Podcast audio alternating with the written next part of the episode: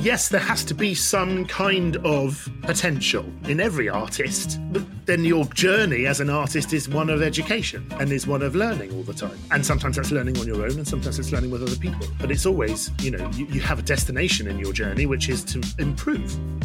Welcome to Not a Real Artist, a podcast by me, Iris Fritchie Cousins. And me, Tamara Sagadevan, discussing relatable creative topics with honesty and humour. In this episode, we've got an amazing guest who I just draw from my pool of friends and go like, who would be interesting? And the answer is everybody, because apparently I collect interesting people. So this person, if you don't know, I am in a choir, which I love very much. And the person that we have got on our episode today to have an interesting conversation with is my musical director, Eamonn O'Dwyer. And he is our very, very talented musical director. He arranges our songs and is just overall a very nice, kind, encouraging and very talented person. And also, this is the main reason for inviting. He's also really funny. Sorry, you're going to have to live up to all of this now. No pressure. Well, I hope you get like some good part in the next concert. Otherwise, this podcast has been a waste of time. Oh yeah, of course. That's what this is for. So a solo. This is what we're going for, a solo in the next concert. Well, okay. I think Eamonn knows that I want no solos. Yes, like, I do. Go away. No solos. Yeah. So hi, Eamonn. Welcome. And please introduce yourself briefly for those listeners who don't know you. Hello, thank you for having me. Yes, my name's Eamonn O'Dwyer, and among other things, I am a composer and lyricist and sound designer and musical director. I'm living in Southeast London. I write loads of different kinds of music. I write everything from crossover classical to electropop to musical theatre to abstract sound design, and I work in obviously live music and choral stuff, but also the theatre and film and TV. And recently I've started doing theme park attractions and installations. So it's kind of a broad palette of music and sound that I create. I'm going off topic probably, but you said theme park. I know. What is it? Like, that's so exciting. Do you mean like the actual music for the theme park when you walk in, like the ambience? Or? Yeah, so I've just finished working on a roller coaster in Virginia. I mean, maybe I'm not even supposed to be talking about it, but let's get away with it. I'm sure we'll be fine. So like a roller coaster in Bleep Bleep. In Bleep Bleep. Yeah, okay. In Bleep Bleep. And yes, I've created all of the soundscape. So everything that you hear while you're in the queue, all the sound effects, the kind of building of ambience and tension as you go through the queue, because you're in the queue for like an hour. And you're on the ride for like 90 seconds, sorry. So it's all about building up the tension and the excitement. And then obviously the ride is full high-octane thrills. And then you have a kind of calming down period. So it's a whole kind of musical narrative. I love musical storytelling. I want to share with you like my favorite roller coaster music. I'll send it to you after. Like I feel like I'm so excited because this is a very niche interest of mine. I love theme park music. It's like, it's so interesting. And it's so like, once you get into it, like, 'cause when you experience it, I think, oh God, we're going so off topic, but it's fine. It's really interesting to me. When you're in the queue and you're not aware of these things, you're just like, oh yeah, like that's some background music. And then once you understand how people have shaped the experience of the queuing, of what you hear, what you see, how you're experiencing the ride, you know, everything you just said, it's like it comes alive with this extra layer of depth, and I think it's very exciting. Well, what I love about it is that people don't realise how they're being made to feel by the music, often. I mean, the number of people that I've said, I'm writing a roller coaster, and people are like, is there music on roller coasters? And I'm like, yeah, every single one. But they don't realise that they have such different characters. Yeah. Like roller coasters have different characters. Yeah, I'm a really big roller coaster nut, so this is like... Oh, great. This is really exciting to me, yeah. Well, I'm that idiot in the queue who has never paid attention to the music, and that's why I'm like really excited because I never thought about it. Cool. When I go to a theme park, I will listen. Have a listen. Hopefully it'll be one of mine if I get a few more in there. The other day you asked So what are we going to talk about? And I said, well, I'm not going to tell you because like, I don't want to preempt anything. But then I said, oh, well, I want to talk about inspiration. And you said the most hilarious thing. Do you remember what you said? I do. I remember what I said and I'm ashamed for it. Oh, no, because I thought it was great. Do you want to say it or shall I say what I remember you saying? Yeah, go on then. Okay, what I remember you saying is, I don't get inspired, I just get paid. Yeah, that is what I said. I'm not like hearing it back out loud. I'm like, ooh. Is that not a type of inspiration, though? I mean, yeah, it is. Paying your rent is very inspiring. I mean, I suppose my career's shifted in the last 10 years because before I was, you know, I'm lucky enough now to be a full-time composer, but for a long time I was a hobby composer. I still worked in the theatre. I was a performer, but I would be, you know, performing other people's music and other people's words on stage, and then in my spare time writing my own. And now my sort of axis has shifted and I've stopped performing and I write my own stuff and people pay me for that. So I'm hugely lucky. But what it's meant is that I have less time for personal projects because I'm lucky enough to be working on commissions and things all the time. And I don't have another thing that I'm doing to bring in money. I mean, you know, Iris, I run our choir and a couple of other groups around the city. But yeah, it is all about, it's going job to job rather than idea to idea, if that makes a difference. I think the way I interpreted it as well was that when you are getting paid for a job, you don't sit around going like, oh gosh, well, I'll work on this job when inspiration strikes. It's like, no, you just like, you've got this commission, you know, you're gonna do it whether inspiration strikes or not, because, you know, this is your job. You just gotta switch it on, even when it might not be want to switched on in the same way that we might romanticize inspiration. I mean, there's nothing more inspiring than a deadline. You know, you have to deliver something and there are people waiting for you to deliver it. So you can't hang around waiting for inspiration to strike. I'm not sitting in my artist's garret smoking Gauloise and waiting for an idea. You've just got to do something. And sometimes you might not like the thing you've done. And sometimes, as has happened to me, I've scrapped it all and started again. I think also what's slightly different about what I do is that I'm always telling stories with my music. So there is always a story for me to tell before I've written anything. So let's say I'm writing a underscore for a play and the director has said, I'd really like some music under this scene. Well, I've got the scene. I've got the text of the scene. I know what the scene is about. So I already know, you know, is it sad? Is it happy? Is it major key? Is it minor key? Where are the shifts in it? I'm fitting myself into a structure that exists. Rather than, as some composers, you know, if I was writing a string quartet that doesn't have, you know, it's not about anything, it's just a string quartet in F sharp minor, that takes more inspiration as we know it, because you've got nowhere to start, if you like. Whereas I've always got a jumping off point for a story or a roller coaster or a song in a musical.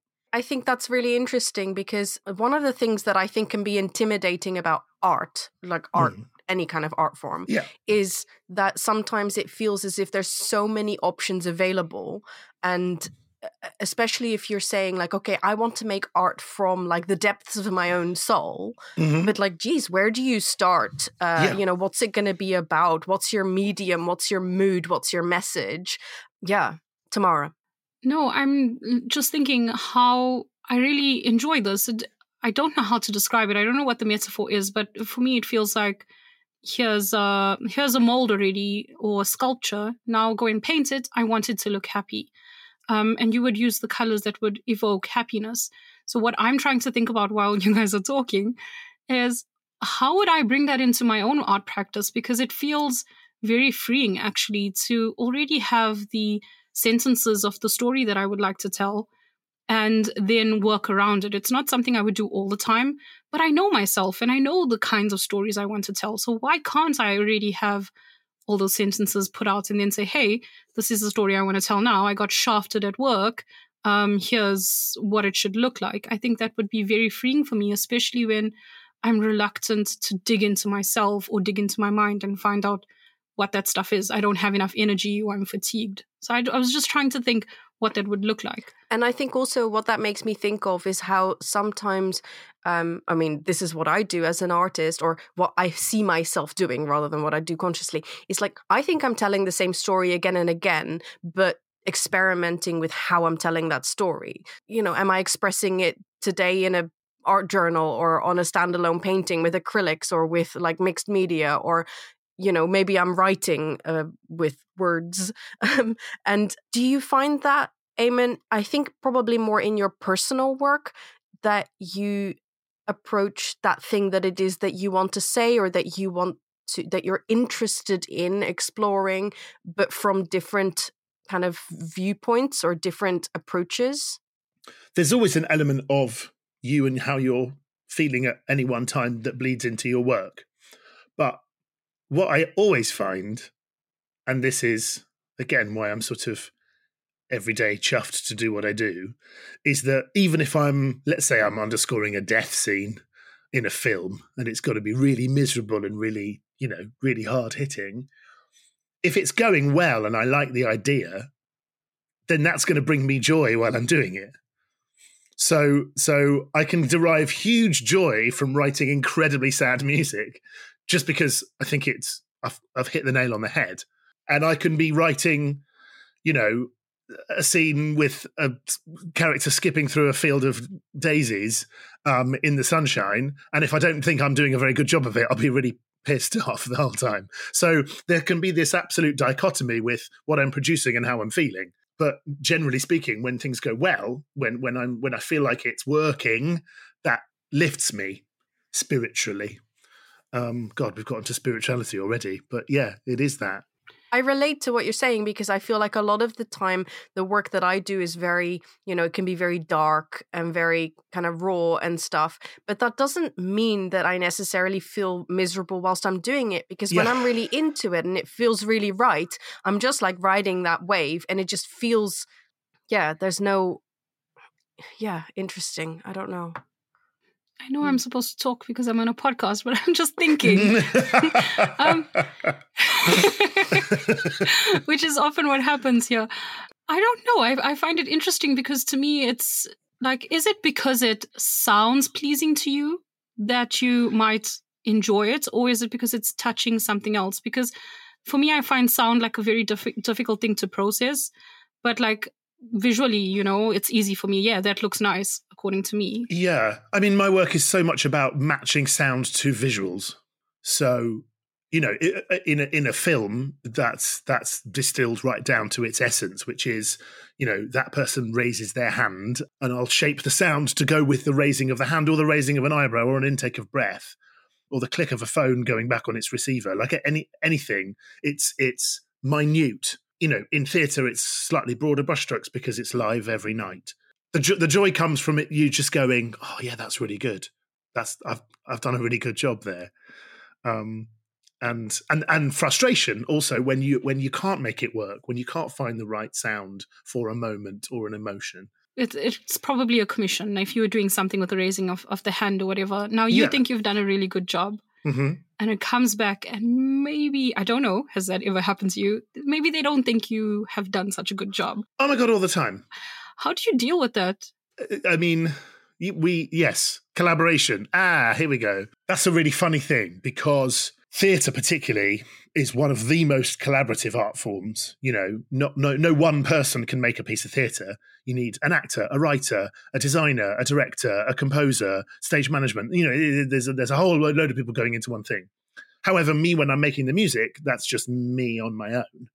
I don't really collaborate with anyone for my little element of it, but then I have to offer that to people in a room and say, hey, here's what I'm adding to this delicious stew. Does this taste right? And somebody will go, oh my God, I love that flavour. And somebody will go, yeah, not for me. And so, you know, you the head chef piece of theatre is the director. And yes, very often are given the feedback that it isn't quite working. And again, that comes from working in different media. So if I'm creating a piece of music, a piece of pre-recorded music for a theatre show, likelihood is I'll be in my studio on my own creating it. And then I will either bring that into a rehearsal room or email it to a director and say, hey, have a listen to this, or try this with your actors. And that means that I might not be there to experience it, or I might not have seen how the scene is being played out. So I might have imagined one thing in my head and then emailed it to the director, and the director's gone, oh, actually, no, that's not what this scene is about. That's not what we think this scene is about. Or that's not really what this scene is about now because we've rehearsed it for 2 weeks. So you're always not working at cross purposes, but you might be working towards different things. And it's only when you get together that you can go, oh, right, I understand now. But in terms of how you deal with feedback, it's just not taking it negatively. You just go, all right, I understood a different thing, and therefore, okay, I'll try again. Nothing's really wasted. I try to always think that nothing's wasted. If I spend time writing something that ends up not being the perfect fit, then that's still been a useful exercise, and I might have still produced something that I'm proud of and that I like. It might not end up getting used in the final production, but I've still made a thing where there wasn't a thing before. In the words of Sondheim, look, I made a hat where there never was a hat. But then sometimes, if you are given a bum steer by a director and you spend an awful lot of time rating something that you think is really great, and then the director comes back and goes, oh yeah, no, we've kind of changed that now. That's pretty frustrating, where you've given lots of yourself, and when you've hit a brief that was given and then the brief has changed. That happens quite a lot. Yeah, that's frustrating and painful. Yeah, that's frustrating and painful, but you have to just go, okay. And then you suck it back down inside yourself and you just start again. You know, you have to. Mm. But try not to think of it as a wasted thing because you made a thing that you like. Yeah, and that's like a really useful thing, like for people who might not be musicians here, who are just painting all the time. Like that for me is it's like a core block in my life. You know, I see people like, oh, I'm going to chuck this in the bin now. No, that experience was not wasted. I get why you might have an aversion to what you've created. Yeah. But you've either learned what you don't like or what you can do better or how to just make the process easier. And you've spent the hours. Yeah. You've spent doing the work. Mm-hmm. I spent 4 days. Don't talk about it. No, talk about it. I've spent 4 days doing an animation, which was absolutely fucking shit. It was just it was so terrible. And I just couldn't let it go like a dog with a bone. But eventually, I realized I learned that animation is hard. I'm still shit at it because whatever, I'm new. But it was such a nice reframe because if I didn't do that, I wouldn't have been able to carry on and get the job done. So just kind of look at everything that you do as not a waste. That's my advice, not Eamonn's. Well, no, I mean, it's mine. It is mine too. Like... Sometimes people say to me, oh, you know, you could reuse things. And I very rarely do that because every project is sort of individual. And whenever I've tried to shoehorn one thing into something else, it's just never felt right. But you're always honing your craft, aren't you? Even if you've created a thing that you don't like in the end, that's valuable time learning what you don't like, valuable time learning what works and what doesn't. And even when you're recreating everything from scratch all the time, you're still reusing all that knowledge from before. There isn't really such a thing as scratch. And I know like trying to shoehorn something into something else doesn't work, but it's also okay to recycle. Maybe not when you're getting paid and you feel some, I don't know, maybe if you feel some aversion or some ethic, I don't know, whatever you might feel. I have no ethics and morals, just by the way. My name's Tamara. But I do like reusing and recycling my own stuff. And art and music, I get it. It might be a little bit different. But also, like you say about getting paid, but like people reuse their own stuff all the time. And I think that when you think about it, like that's just style. Like you can listen to John Williams and you're like, or well, not knowing that it's John Williams. And like, you're like, oh, that sounds like John Williams, or like Handel or you know, like there's so many musicians who have their, or Vivaldi, like where you get like, oh yeah, that little violin thingy is like that. Mm. Yeah. All my ghetto people out there, look at these two people talking about Sondheim and Vivaldi. It's like Tupac. It's just Tupac and who else is a great rapper and Big Money. There must be somebody named Big Money. There's probably several people named Big Money. I did not stalk your choir group. I happened to watch the Instagram video with the guy rapping.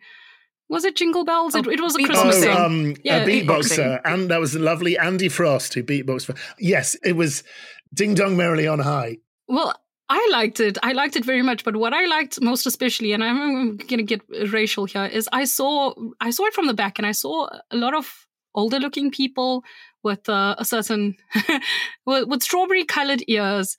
And they were grooving. And I was like, this is such an awesome idea. Like, I would think traditionally, maybe you guys don't beatbox in the church or wherever you guys were doing it, that you would introduce this method that can actually make people feel a connection to a culture that is sometimes a little bit separate. Yeah, maybe. What inspired that? How did that come about?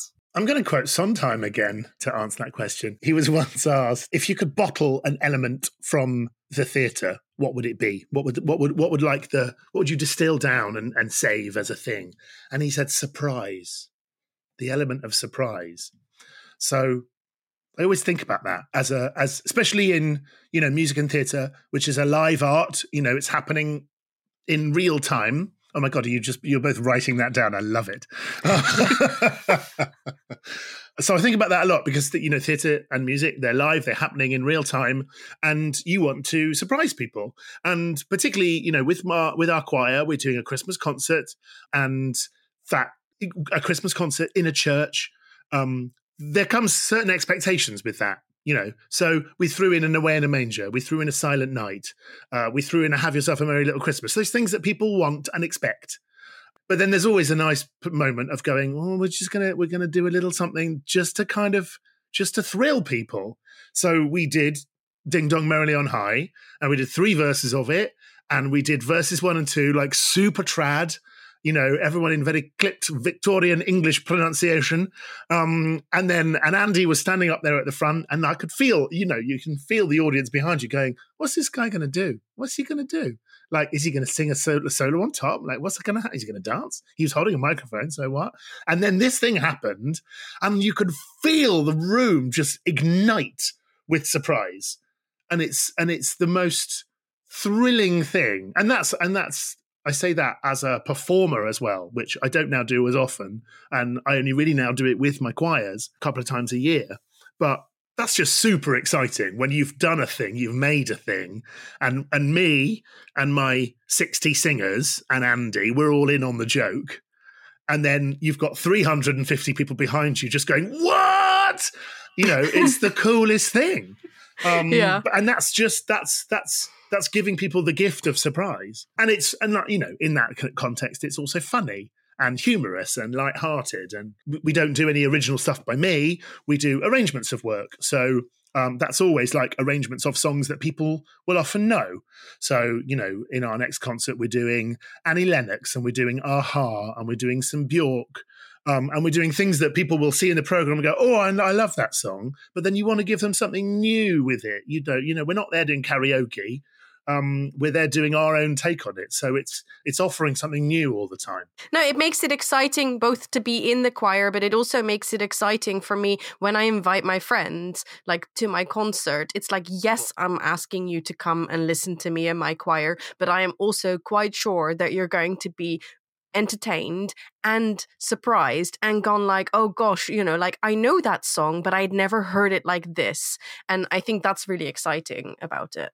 My understanding of how a choir works is very church-like, Pentecostal kind of vibe. And Iris and I were having this discussion because what I wanted to ask about, and I don't know which thread to pull on first, but is this idea of like innate, like God-given talent, where what I saw a lot of the churches in, I believe that every voice is an instrument. And you guys can stone me if you want to, but even the ugly voices, hello, my name is Tamara, I'm from South Africa, can be used to make a cool sound.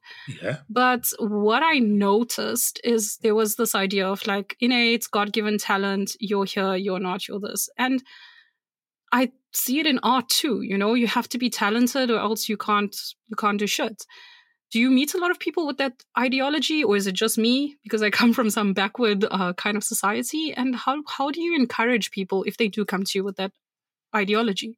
I feel like there's about 12 questions in what you've just said, but I'll attempt to like pick on each one as we go. And for the benefit of those people listening, I'm doing mad things with my hands as I'm like picking at the questions. So innate talent. I mean, yeah, I do believe in it, and I also don't. You know, I come from a sort of cathedral chorister background. That was very much my upbringing from the age of 6 or 7. I started that, and I auditioned to be in Westminster Cathedral Choir in London, at the age of 6 and was given a place. I'd done some singing lessons before that, but I hadn't learned very much about anything. And I was only 6 years old. But, you know, the choirmaster there was able to see something in me that said, right, yeah, you've got potential. So I must have had some kind of gift, some kind of talent for him to go, yeah, okay, we can work with that. And then I was shaped and moulded into the musician that I am today over the next 20, 25 years. Well, you know, I'm still learning. So over the next lots of years, I'm not going to say my age. And now in the sphere of work that I do with Iris and with Iris's choir, you know, I get people coming who are, you know, they're not professional musicians. They've not been doing it all their lives. They're interested in it, and they come, and it's a similar process. Is that, I mean, you know, now the choir's been running for longer, we do auditions. So I listen to people before they join, and I make sure that they're going to be able to keep up with us and that they have enough of a basic grasp of melody and harmony and rhythm. And then as part of their choir, it's an education. So, you know, we're always talking about vocal production, and it's about blend, and it's about tuning, and it's about singing together as a group. So, yes, there has to be some kind of potential in every artist. And then, and by artist, I mean those of us who do it for money and those of us who do it for joy. But then your journey as an artist is one of education and is one of learning all the time. And sometimes that's learning on your own, and sometimes it's learning with other people. But it's always, you know, you have a destination in your journey, which is to improve. Does that make any sense? It does. I'm just thinking about when you were 6 and you went to Westminster, mm-hmm. the famous one, yeah, with the boys with the helium balloons. That's all I is my reference point. I mean, we'll unpick that later, but yeah, there's two Westminsters.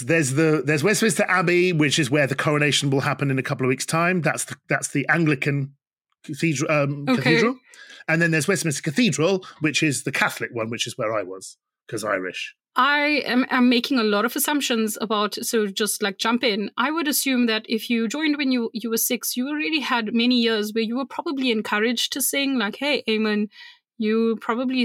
You sing well, sing for us.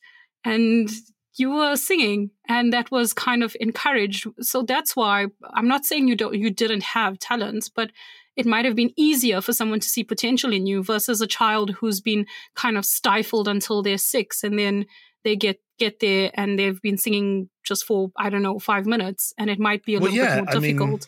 But I don't know, because some voices are just absolutely beautiful. People open their mouths and you're like, so I don't know. I think for me, when I think I just feel a little bit heart-sore about this idea of like innate talent, because personally, I don't view myself as a very talented person. Musically or artistically or? Oh, no, musically, artistically, okay. And everywhere else, I'm the shit. But I enjoy music. I love music. I like to sing. Iris has like 3 rap tracks of mine, and they're horrible, but I love it. They're hilarious too. No. Me and my kids were always going like, Tamara, she taught me this. It was boots and cats and boots and cats. And I think that what you're touching upon, I think, is this idea that we've talked about before, which is the idea of gatekeepers. It's like, you know, you need to have a certain amount of talent, and then somebody's going to recognize that, and then you're going to be picked, and then, you know, that's it. And only the people with talent will get picked, and the talent is completely out of your hands, and you can't do anything with that. But I actually like, because I wrote this down as well, where you actually said about the difference between potential versus talent. And when you are, you know, picked at 6 years old, you're picked for your potential, not because mm-hmm. you are a fully formed, you know, star singer. Michael Jackson disagrees, but okay. Okay, that's fine. He can do that. But I think it's a much nicer way of thinking about it. And also it's a much more inclusive way of thinking about it, because then it's just, you know, do I have the potential and do I have the interest as well? Because, you know, you needed the interest as well in order to then thrive in that opportunity that you were given. We're also touching on an issue that here in the UK is massive at the moment, which is privilege.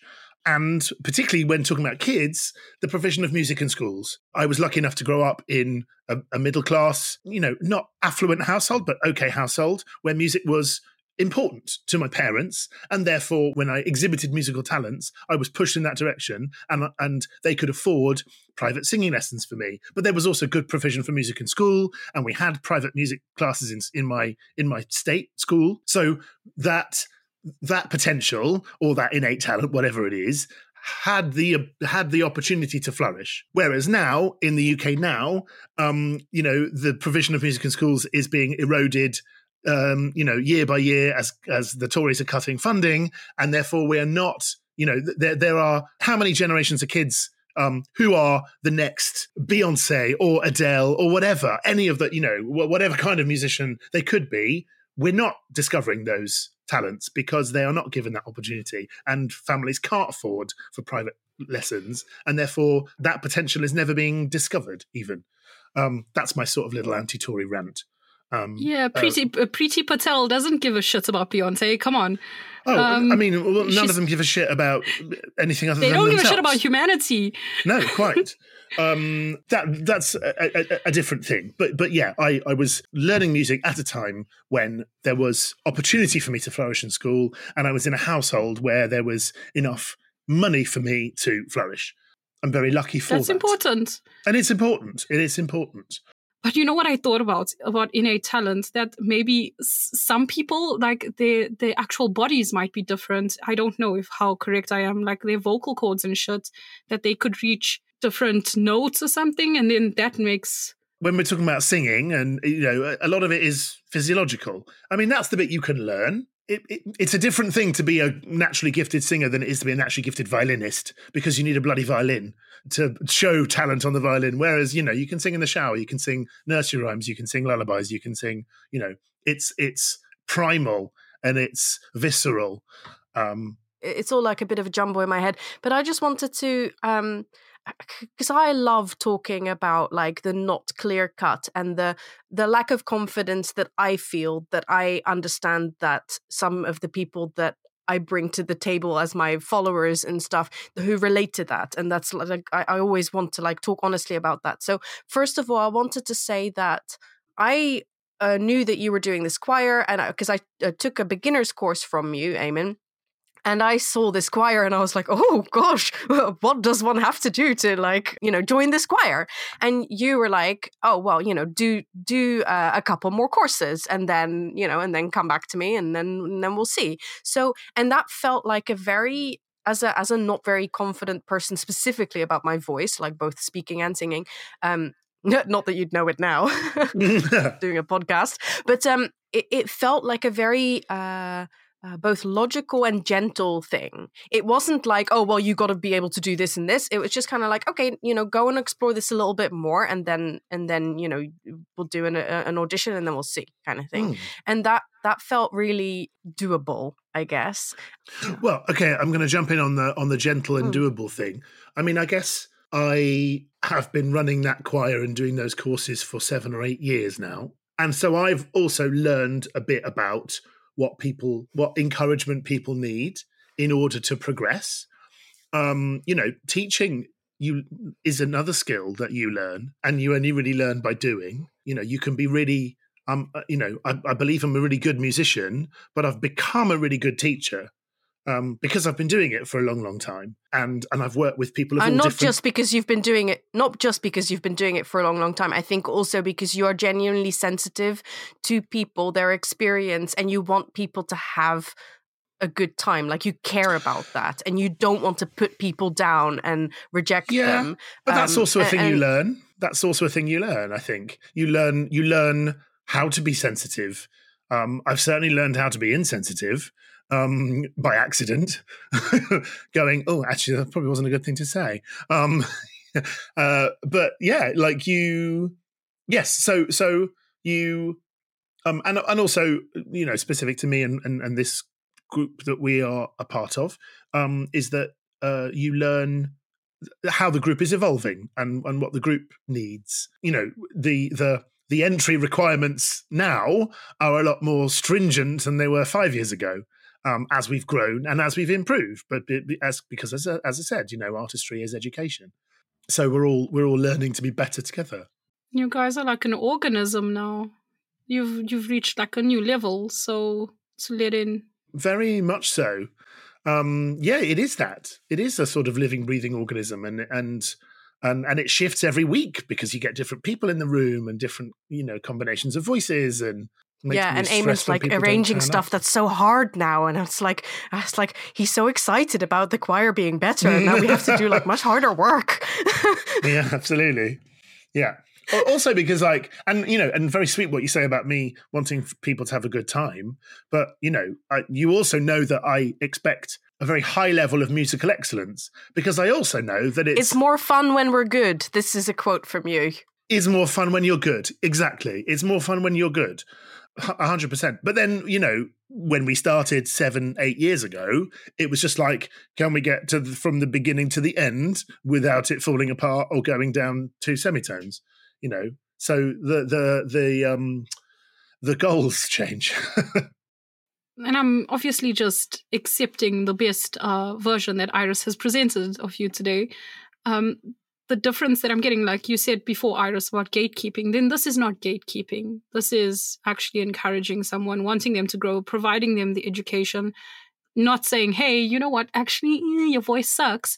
It's about giving them these kind of like lifelines to hold or not lifelines even, just pathways to follow. And that's the difference between a gatekeeper and Eamonn O'Dwyer. I say everything right. Bless you. You did. Yeah. Excellent pronunciation. Look, talking practically about it, it's also that I work for a business and I'm an ambassador for that business. And so people come to bleep bleep and they expect to, I'm expected to treat them with kindness and compassion and warmth and friendliness. Like that's what you expect as a human being. If they're not the right singer for my choir, there's an expectation from the people who pay my wages that I will be like, okay, so you're not right for this, but try this. So that we're always keeping new business flowing in. That I'm not going, no, you suck, go away, because then that's not only me that they'll think badly of, but that's the organisation I work for.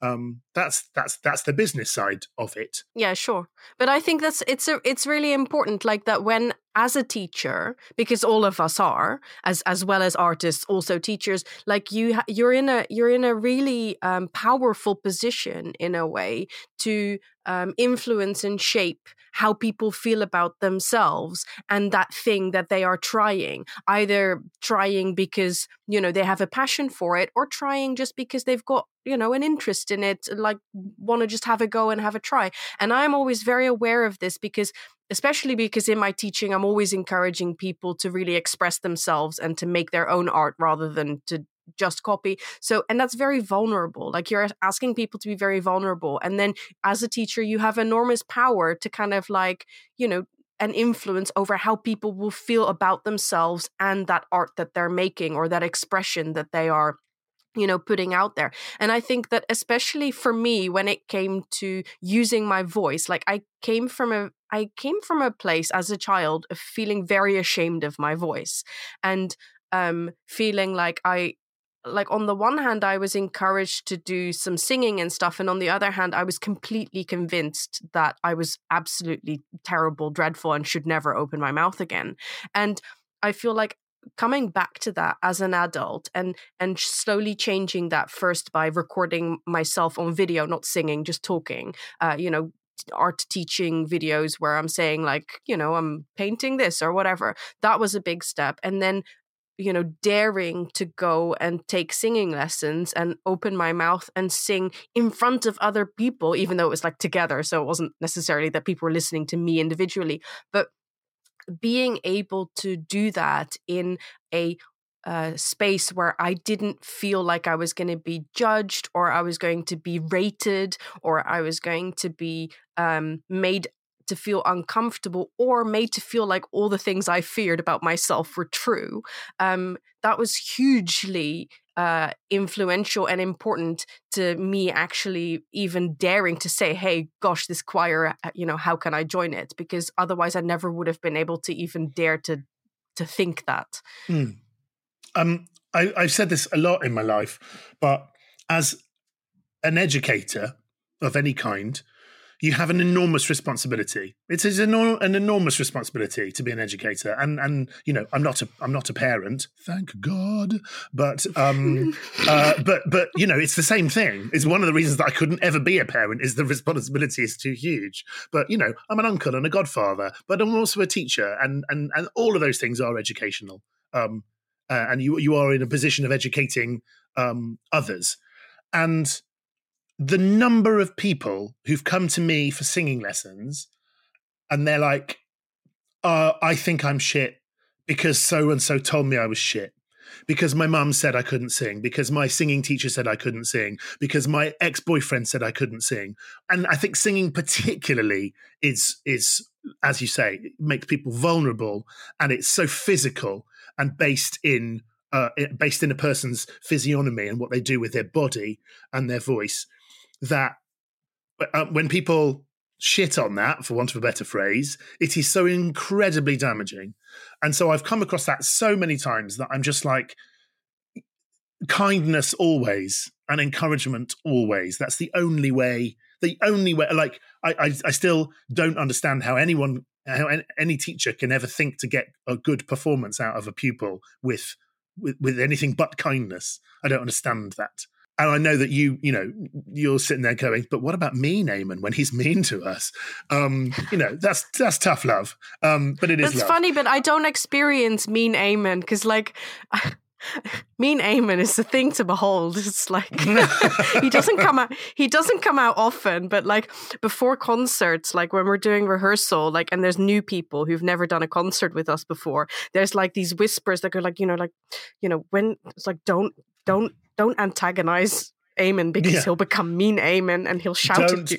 Poke the bear.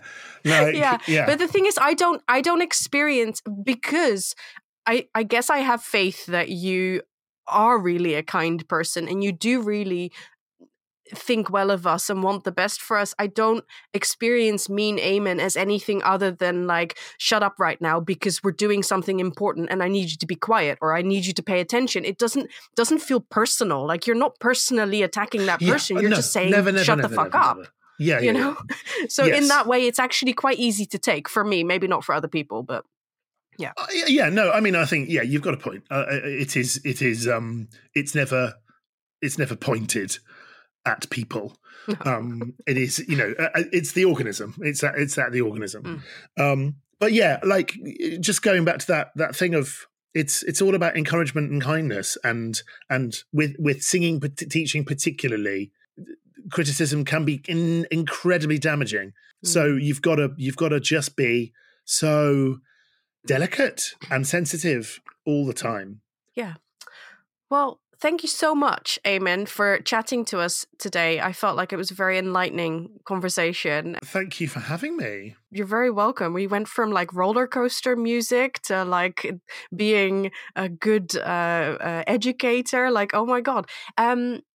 Do you want to let people know where they can find you and, how to support your work? Yeah. I mean, you can find me on Spotify, Eamon O'Dwyer, that's EAMONN_DWYER, in case you were not sure. So I get about 0.0007p per stream. So do listen to my two albums on Spotify. They're two musicals that I've written. You can listen to a lot more music on my website, eamonodwyer.com. And you can find pictures of my dinner on Instagram if you like. I'm at and nice cocktails on there too, and nice cocktails, although I haven't done any of those for a while. But yes, there is occasionally some bits of work on Instagram too.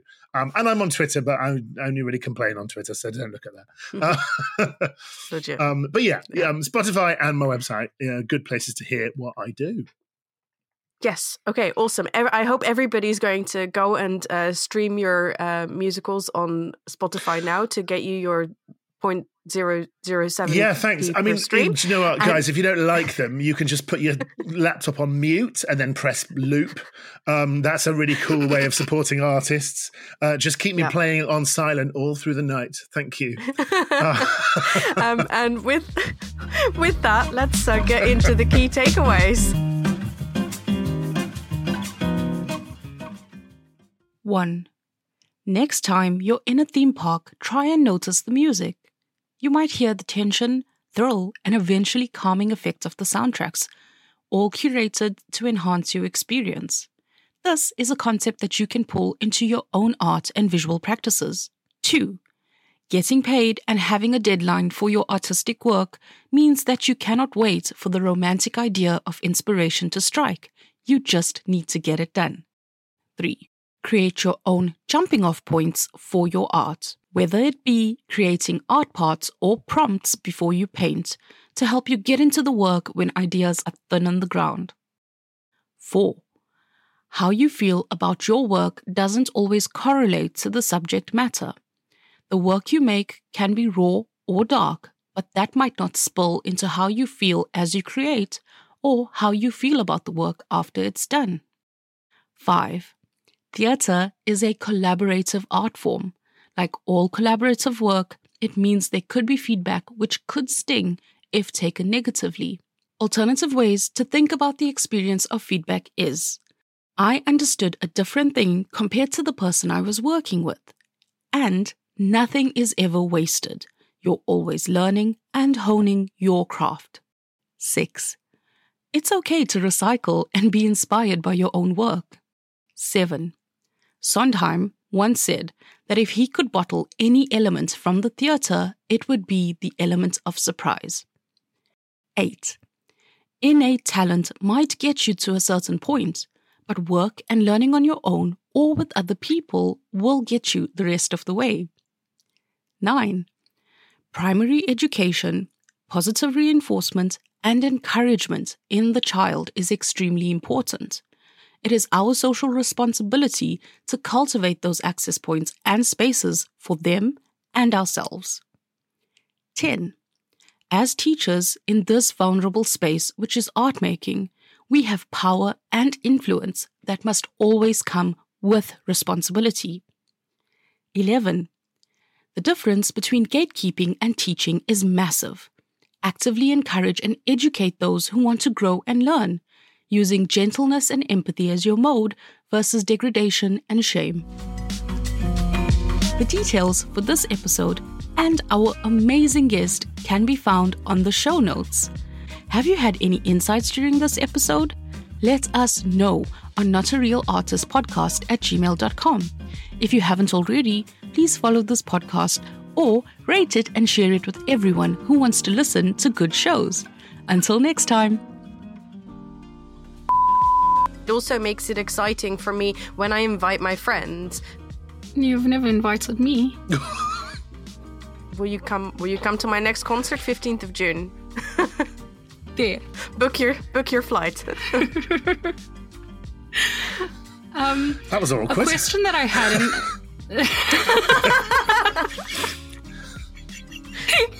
She's always ribbing me like this.